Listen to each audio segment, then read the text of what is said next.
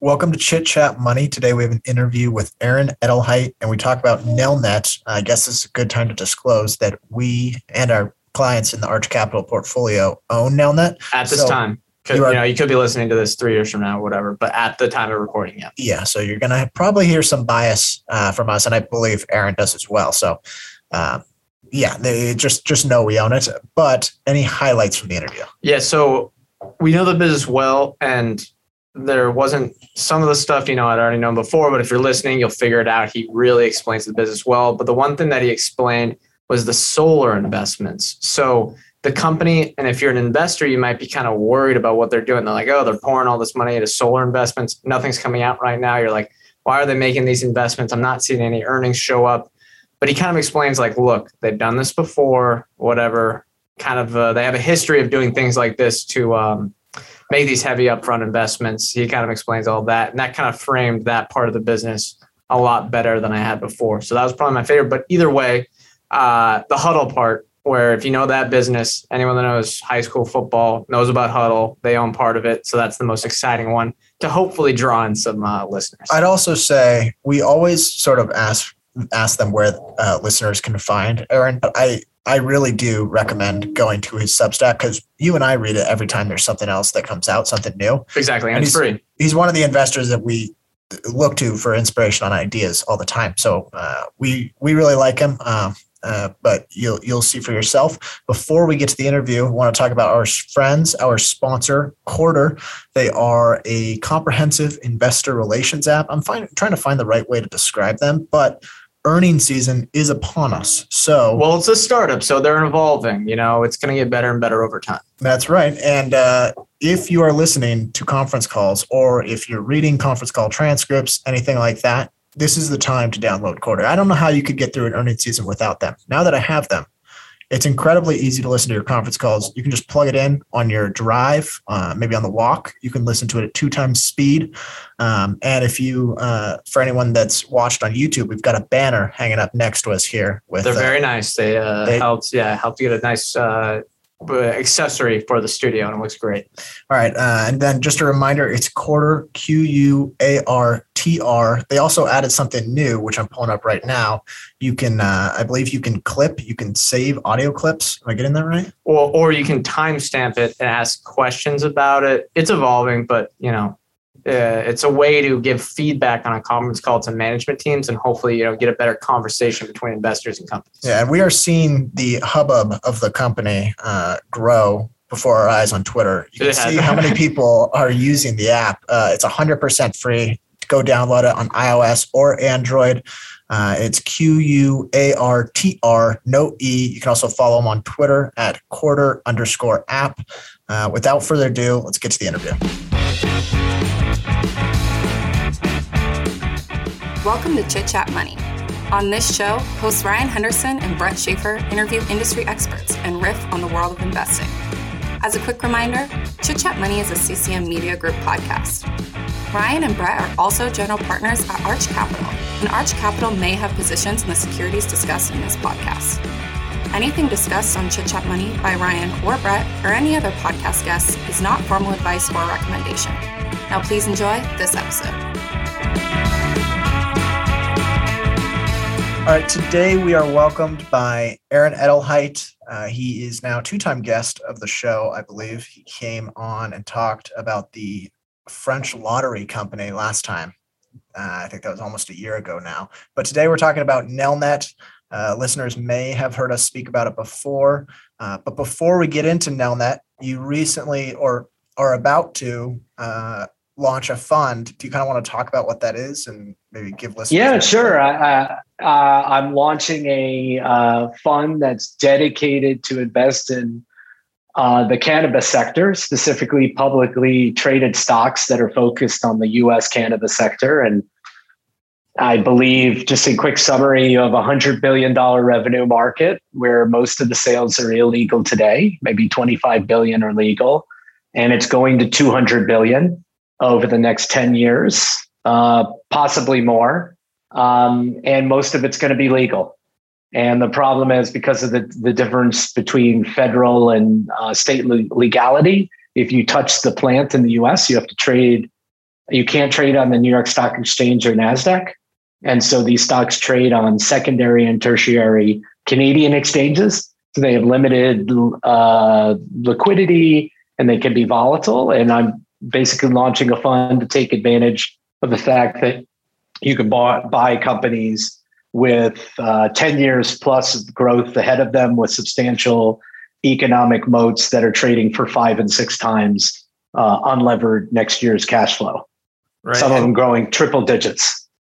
And in the great thing about your uh, investment style is you like to write publicly about it. And you wrote, I think, in conjunction with this, something called the Cannabis Investing Manifesto. Where where could someone find that to learn more about you know cannabis? Yeah, they they can find it on my Substack, uh, which is mindsetvalue.substack.com, or they can go to mindsetcapital.com.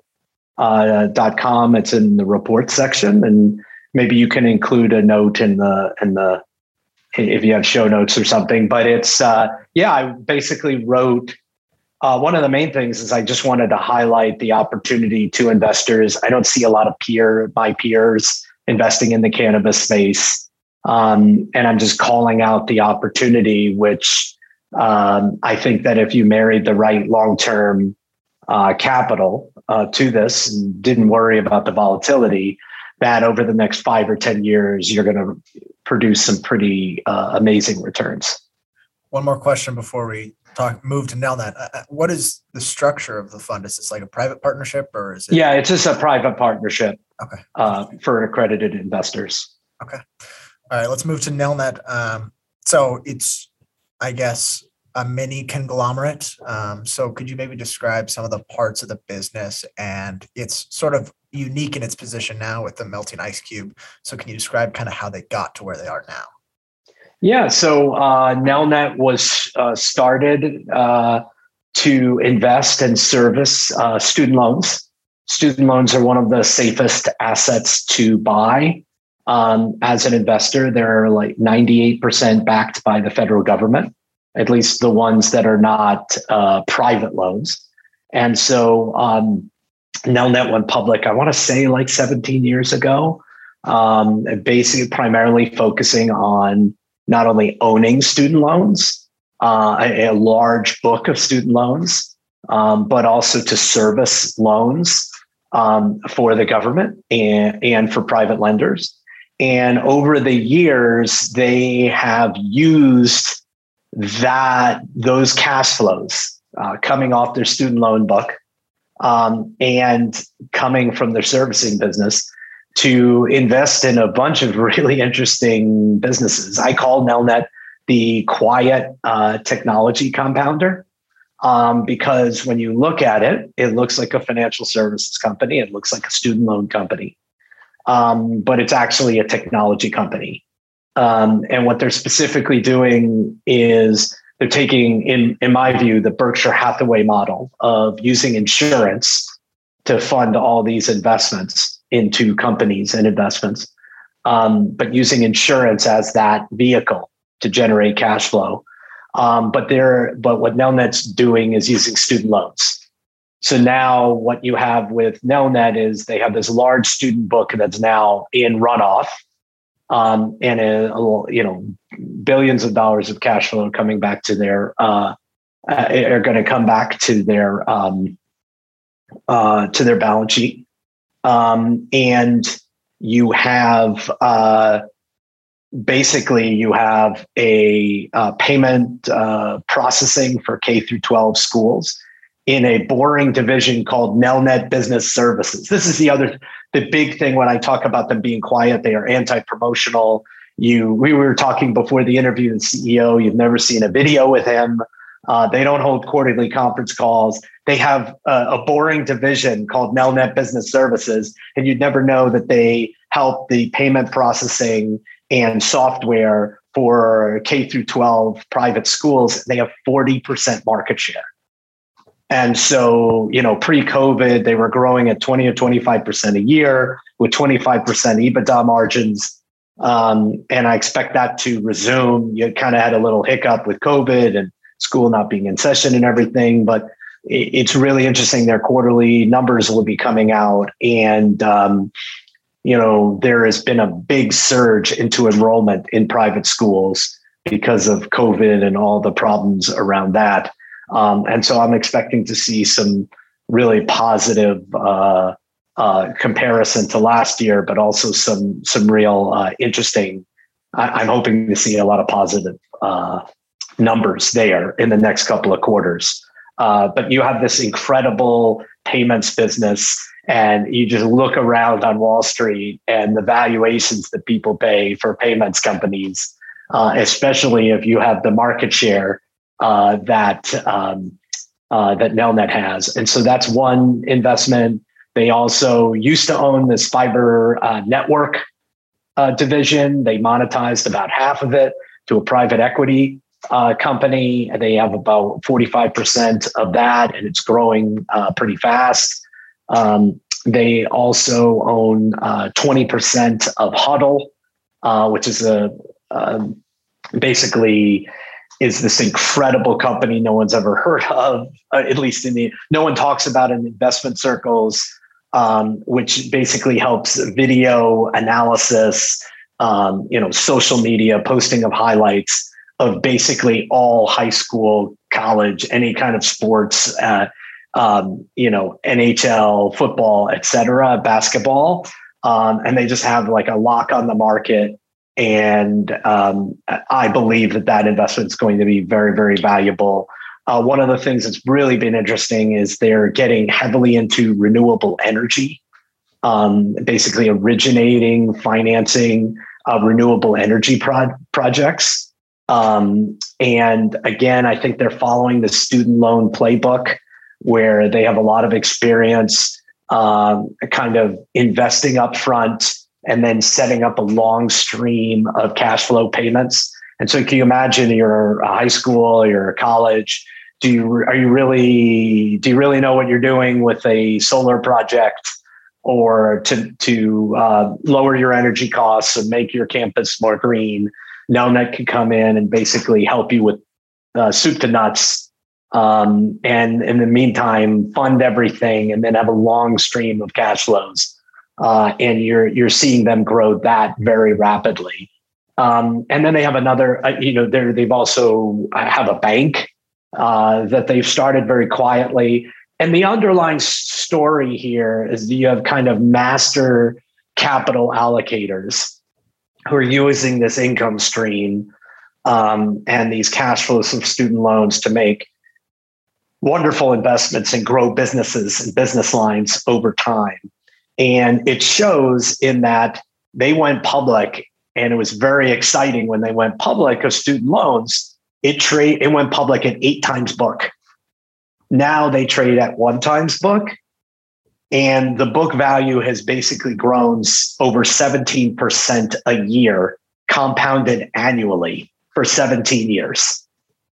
And it's just a remarkable, remarkable number and uh, I believe you know the stocks are like 84.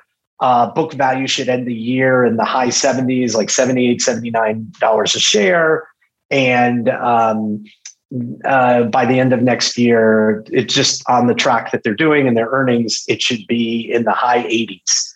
And you look at a net asset value, and it's to, in my humble estimation, it's at least $130 a year and that's compounding at like 15 to 20% a year.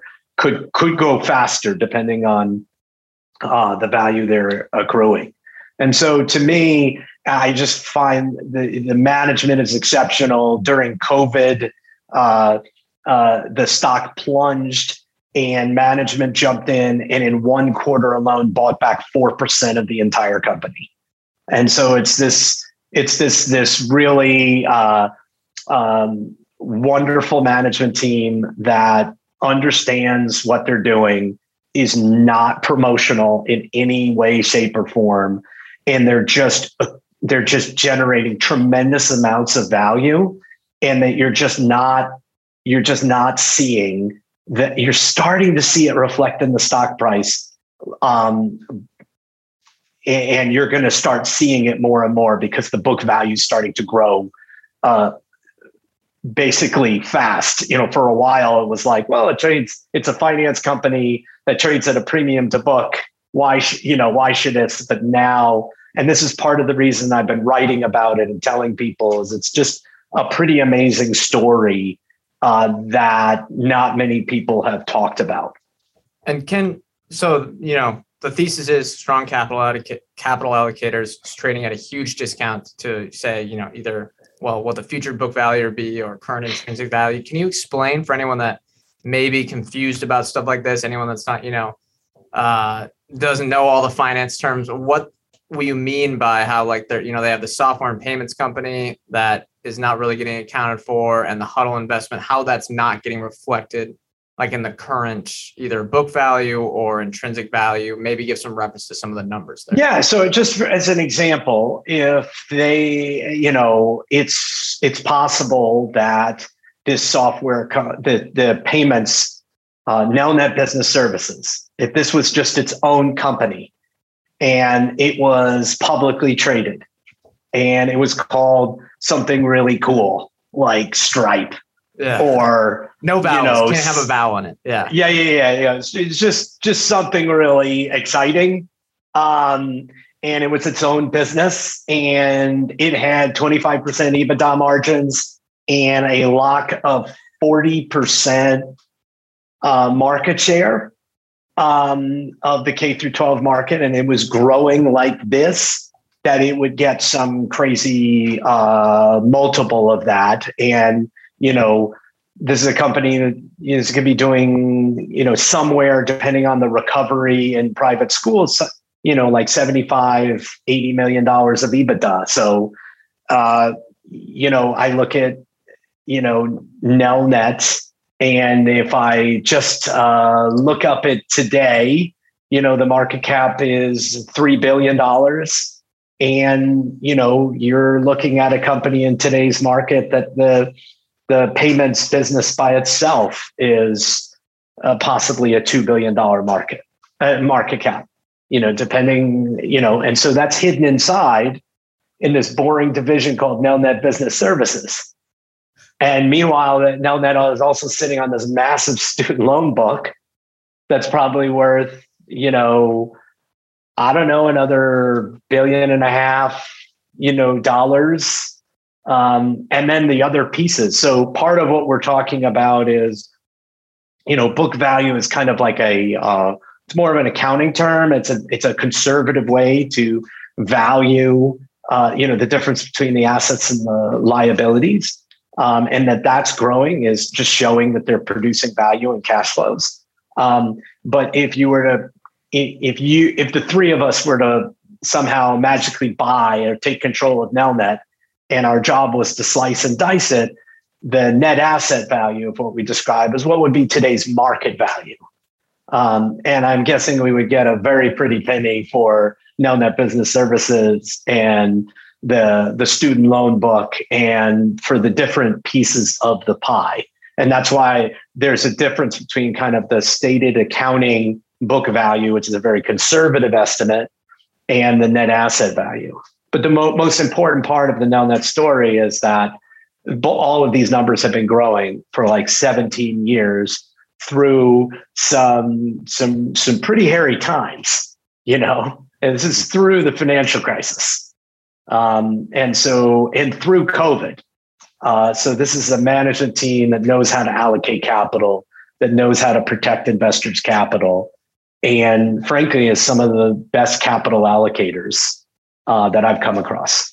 How did you go about valuing Nelnet? Did you do like some of the parts or? Yeah, I, I've it's the best way to do it is just kind of some of the parts and try to make an assumption of what the different pieces are. And I have a report that I wrote uh, in 2020 that is a, a nice framework for at least how I'm thinking about things in in breaking those pieces apart. But you could also use book value as a way of like, hey, what should this trade at? Um, I would argue that in that it's maybe not the right way to value a company with a bunch of technology, either businesses um, or divisions. I don't know of many, and that's one of the most fascinating things. Is like we're talking about like what 1.1 times book value for what is essentially a technology company. Um, and that's part of the opportunity. Would you uh, would you rather see them take like a, the IAC approach of spinning off the businesses, or do you like kind of this approach of just attacking on more and more businesses? You know what I'm not going to do? I am not going to tell management what to do. Okay. I have not amassed a record of compounding value for 17% for 17 years um, and navigated, you know, this the, a company and assets and investments the size they had through the great financial crisis and through COVID. So that's one of the things is that management owns a big stake in the company. I want to say they own like 40%.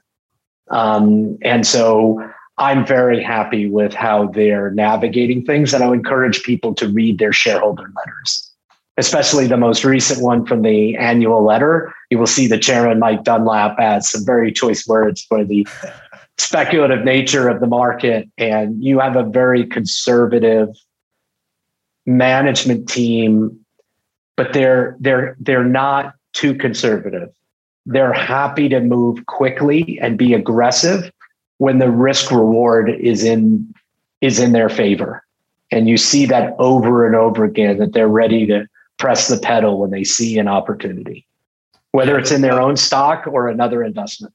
Yeah, that the annual letter was fantastic. And I had a question. You said you didn't want to tell management what to do. So I'm going to frame this a little differently. This question we had here of the things that they invested in or are investing in right now, I think they outlay it in the annual letter, which is kind of nice. They have a table and it was either I think it was like 700 million or maybe a billion dollars invested last year, you know, dividends, buybacks, solar investments, venture investments, um, the business services, a few other things. What gets you most excited about where they're investing right now? Is it the bank, solar stuff, venture investments, or just everything? Well, the thing I wrote the most recently about was Hudl, because I, I could see that if they were to go public, uh, this is a company that they're, you know, known that's, I, I could see, especially with the monetization of student athletes and that coll- collegiate athletes can now get paid. Um, well, you know, while they have like, I want to, uh, it's like 97 or 98% of all high school football, and they have like 80% of every, you know, high school soccer team in terms of market share. You think about the number of sports that are out there from wrestling, uh, track and field. I mean, you just name it. And are those being recorded, analyzed, uh, chopped, streamed? um, sliced and diced for highlights for social media. Um, and you just suddenly realize there is this massive opportunity for Hudl to dive right in it. And they're the principal way to play the monetization of student athletes, which will go down from college to high school, down even further. Because if your goal is to get into a college team and to get paid, now that you can get paid, you don't even have to be a professional. Um, you know what TikTok has shown us and Instagram is that what happens when you incentivize, you know, uh, young people uh, to be creative. Well, it's hard to be creative without video these days or images, et cetera. And that's right into Hudl's um, hands. And they have uh, offerings right now where you know, coaches and teams can get cameras for free and they just sign up for a subscription. And where you just set it up, you don't even need a person. And the Hudl now makes the cameras to automatically track the action, to automatically stream it, to make it so it's, you know, basically anyone can do it. Um, and I just think that there are some massive, massive trends uh, for Hudl. And my Super Bowl case is that Nelnet's 20% stake in Hudl could be worth more than what Nelnet trades for right now.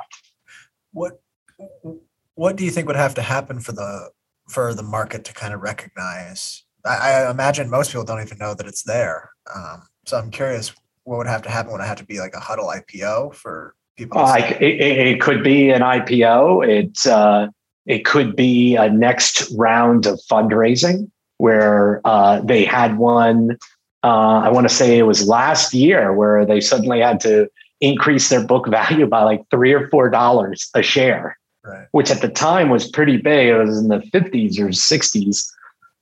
Just from the increase in value from Hudl. And and and so, you know, uh, they're being very coy, very, very, very quiet with what that's actually worth. But I can tell you is that um, Bain Partners and Accel, I think it's Accel uh, Ventures, Yeah. very prominent uh, venture firms are invested in it. And I, since I seriously doubt they're just going to sit on it forever. Um, and so whether that either IPOs or uh, gets sold to some company, I mean, you could see someone like Nike uh, buying them or someone else. Um, you know, there's a lot of different options for how that could be realized. And then one day it'll just be like, oh, wow, you know, that's like, that that's much larger and it'll kind of and this is in the nelnet kind of spirit of things is for the longest time people wondered why are you investing in a fiber network well what do you know about fiber network and how and nelnet was just taking losses because the way you build out a network is you got to spend lots of capex and you take costs up front and this is classic nelnet style and then all of a sudden one day they announced hey a private equity firm is buying half our stake for every dollar we ever put into it and more. And we're going to retain 45% equity. And then all of a sudden you're like, whoa, that's a great return. and it's that's just like a great example of what Nelnet's doing. And I think they're repeating the same thing in renewable energy. So say, as the faster they grow in renewable energy, they're taking earnings hits and charges up front. Because again, they don't care about the quarterly earnings. They don't care. Uh, you know, uh, there's no analysts following the stock. There's no, you know, and so they're looking at the long stream value. They're seeing how they can compound um, and keep growing, and they see an opportunity and they're growing. And when they press the gas, when Nelnet presses the gas on something, you're at, you you can be pretty certain that those returns are very attractive on a risk reward basis. Yeah, I haven't seen. I forget what the number is, but it was. It's a lot bigger than you would expect. How much they've invested in solar or whatever it's renewables. I guess it's not just solar, but in renewables, I think it might be. It's in the hundreds of millions, right? Yeah, well, they just announced a deal. This is the craziest thing. I never thought I'd see some kind of crypto announcement with Nelnet, but Ripple basically announced a deal where they're partnering with Nelnet to do a $44 million renewable energy deal.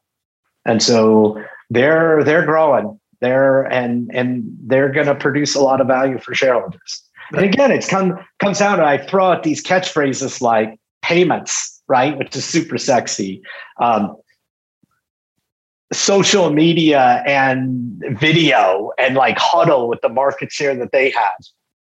you know like super fast growing kind of like unicorn of a startup and i talked to you about fast growing fiber optics and you talk about renewable energy and then you're like wait why does this trade slightly higher than book value Right. it doesn't make any sense I know I was I was a little thrown thrown off when I saw Ripple, and I was like, "This does- You weren't alone. seem- you no, are not that's- alone I got a bit scared. I got a bit scared. I one one thing on a Hudl. This is just quick, and you you may not have any information on this. Have you ever seen any numbers about revenue or anything come out for them? Because I know they're kind of. I've, I've, they're super secretive. Uh, I've only heard whispers. I'm not going to. Uh, I'm not. I'm not. I'm not going to share because I have no verification of what I've what I've heard. right. Yeah, there's nothing publicly that we found either. No. It, it's it seems like now Nelnet's management team has kind of rubbed off on huddles. Uh, in their That's exactly right. Because the other thing is, if you're Hudl and you're grabbing these market this market share, and you're acquiring companies left and right, like you were mentioning the company that does the video before the. What were you talking about? The the Uh, the Ryan, you, you know the name, Yeah. Ryan. It's W Y Scout. So Y Scout. Um, Yeah.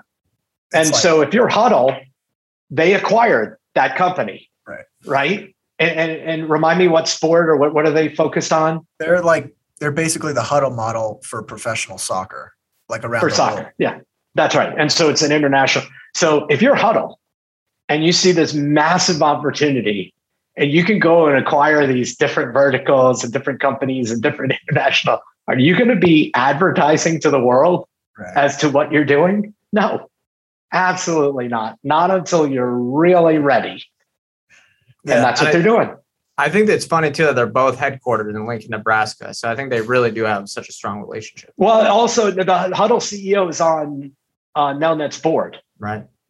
Yeah, the, Nelnet. I'm pretty sure Nelnet was one of the first investors. If anything, I can criticize Nelnet about it's that they should have invested more in Huddle. Hudl. Yeah. but it was but it was a venture investment, and for Nelnet, they're very conservative. And as much as they believed in it, they were like, we're only going to put so much amount of money. I want to say that Nelnet also has, you know, dozens of other venture investments that I'm just I have no idea what what they could be worth. Yeah, and I, for anyone that is interested, they they have as much as they've ever invested in that stuff, and I do not have the numbers in front of me, but they outline it. Just they don't say how much stuff is worth or net asset value or whatever, but they have how whatever they've invested over time into these venture investments so you can check that out on their annual letter, and they have. Yeah, they provide many- tremendous. To that point, they provide tremendous detail. Yeah. The uh, and I don't want to get you too excited about Hudl, but uh, I believe they also own Krossover, which is the the basketball one for like I think it's like the high school and college basketball. Yeah, I don't know. Yeah, I think so. Yeah. Um, it's funny, like whenever I talk about Nelnet with anybody, it just bores them. They kind of are falling asleep. And then you mention Hudl, and their head perks up because it's like a household name that people actually know. Anyone yeah, that has right. kids that does that is that's exactly right. Yeah. The other thing that I would say is anyone who sends their kid to a private K through 12 school, that odds are they have Nelnet because Nelnet has 40% market share. Right.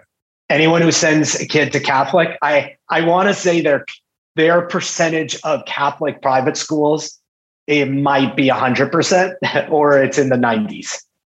Wow. All right. Uh, so if you're paying for private education for your kid, for you know, odds are Nelnet, and if you're paying, if you're sending your kid to a Catholic uh, K through 12 school, you're using Nelnet. You just don't know it. You can you can hedge your tuition by buying Nelnet shares. Yeah, that's exactly right. That's exactly right. All right, I think we've got to hit a quick ad break, but we've got more questions in the back half. This episode is brought to you by KPMG. As a business leader, how can you innovate, build trust, and move forward in a digital era? KPMG can help by bringing together the right talent and technologies, generating insights that spark opportunities. To explore their thinking, visit read.kpmg.us/opportunities. This episode is brought to you by La Quinta by Wyndham. Here you are, miles from home and ready to start your vacation. Good thing you're staying at La Quinta by Wyndham. They have free high speed Wi Fi to stream all your favorite movies. And in the morning, get fresh waffles with their free bright side breakfast. Or squeeze in a workout at their fitness center. Either way, you're ready to conquer the day. Tonight, La Quinta. Tomorrow, you triumph. Book your stay at lq.com. Okay, welcome back in. And we've kind of already touched about this, touched on this, but I wanted to talk about management and capital allocation. So, what I guess, what uh, what are your thoughts on, uh, I guess, Dunlap and the other? I'm blanking on the CEO's name um, generally, and then what would happen? What would your what would how would it impact your thesis if Michael Dunlap left?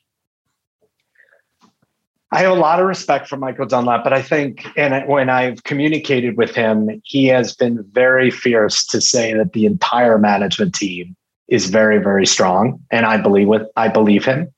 Um, I would be more worried if you suddenly saw not that him leaving, but him for some reason you started seeing like a lot of insider selling or something from him. Um, and that would communicate to me that something had changed.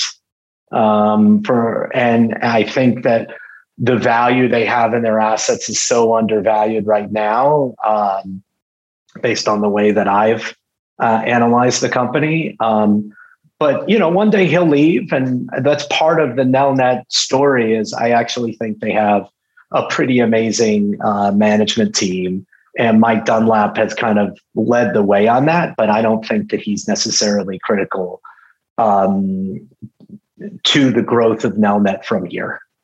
Okay. And, uh, you know, as an investor, you're looking at this company, it's a unique situation. You're not just looking at whatever a simple income statement and saying this is what this company's valued at. What specific metrics do you look at to evaluate whether Nelnet's business is executing well? Because it's kind of hard, you know, you're you just looking at yeah. value or, or whatever it is?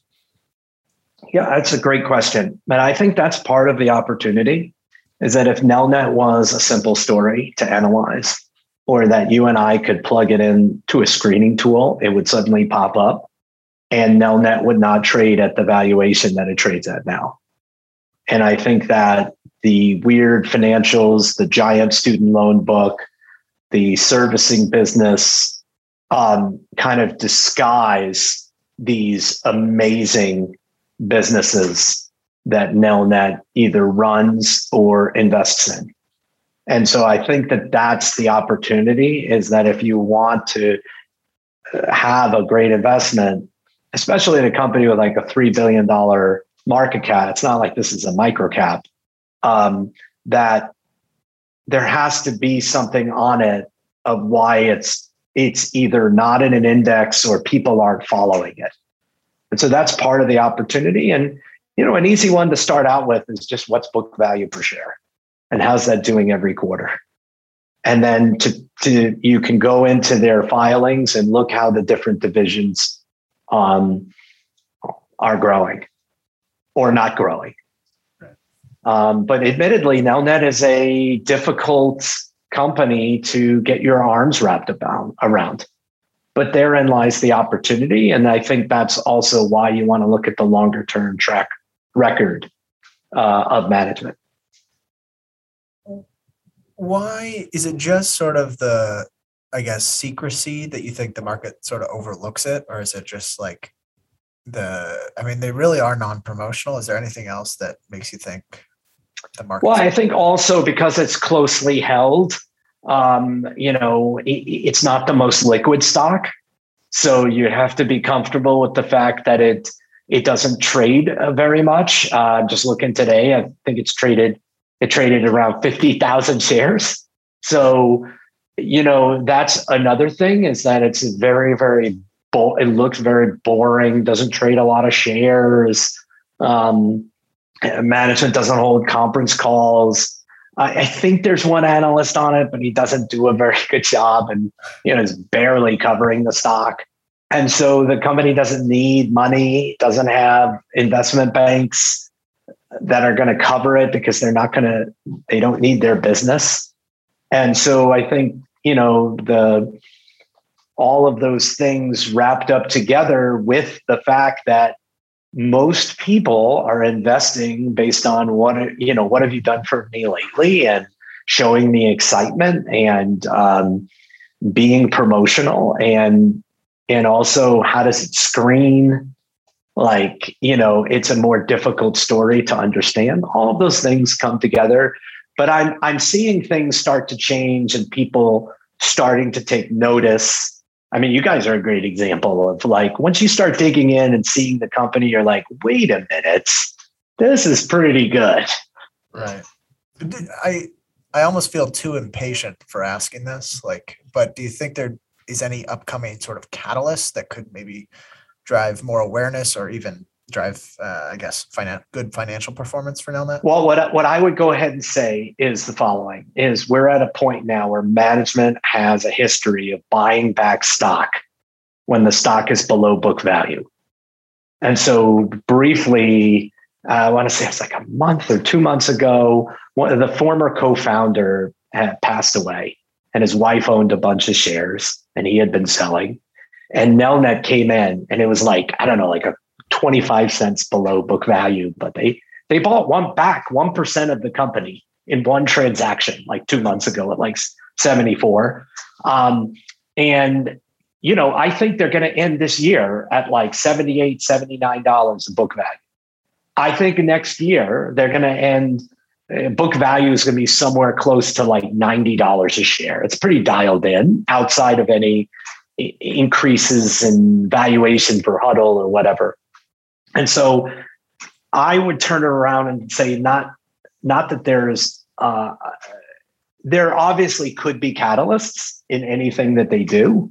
But if you just think about that upward pressure that that book value is going to push on the stock, because if it falls from here, you know management's going to buy spec stock. You know they're going to deploy capital.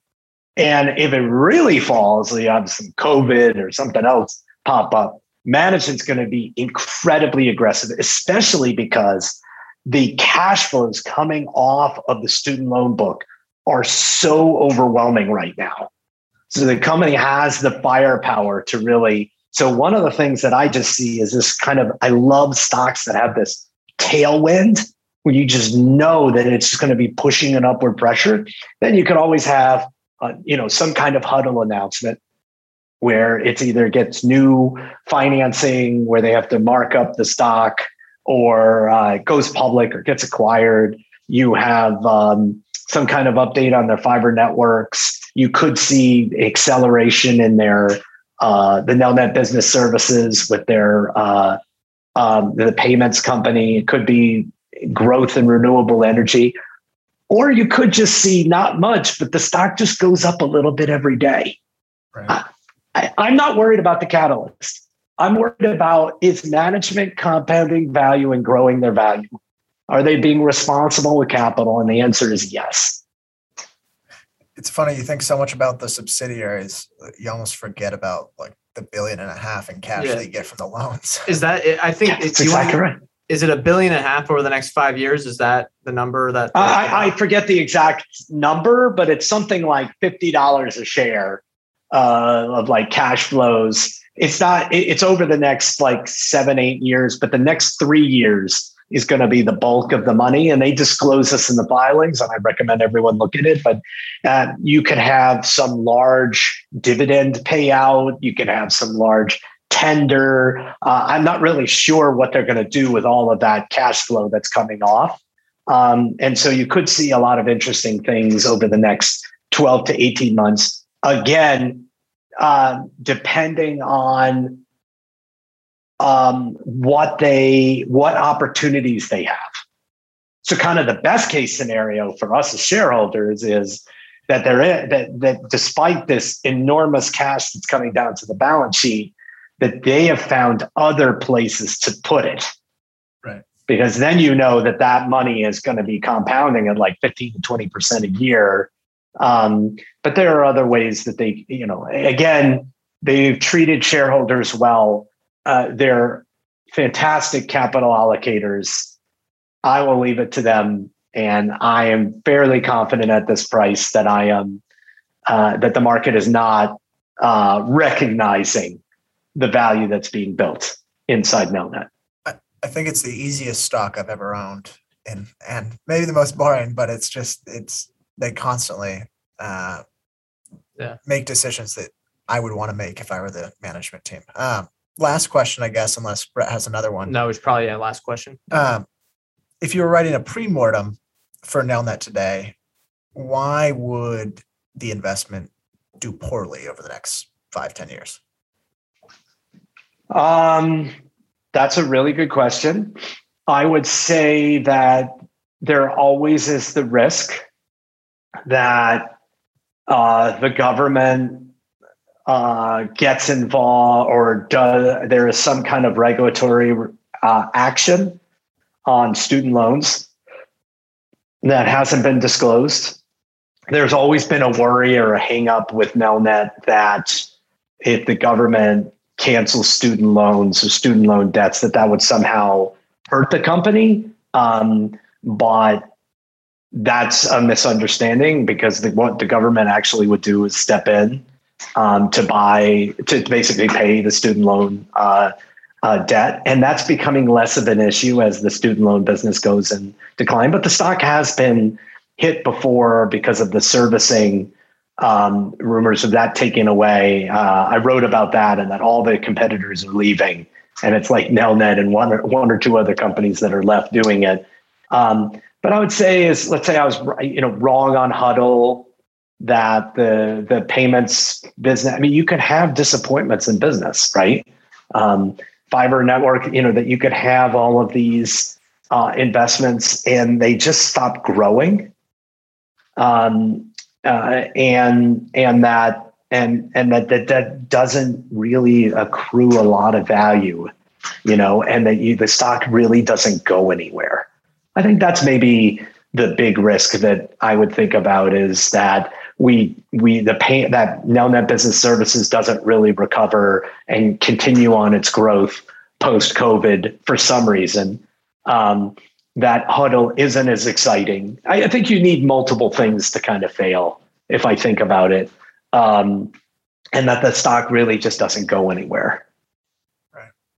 All right. I think that's all the questions we have. Um, one more time for listeners, if they want to find your writing or anything like that, where could they do that? No, they can find me on Twitter. It's Aaron Value, A A R O N, and then Value. And then they can find, I think it's the Mindset uh, Value uh, Substack blog, and they can also go to mindsetcapital.com. Okay, perfect. Thank you. Uh, we want to remind our listeners that Brett and I are not financial advisors, so anything we say or discuss here on Chit Chat Money is not formal advice or recommendation. We are, however, general partners at Arch Capital, so clients may have positions in the securities discussed in this podcast. Thank you all for listening. We'll see you next time.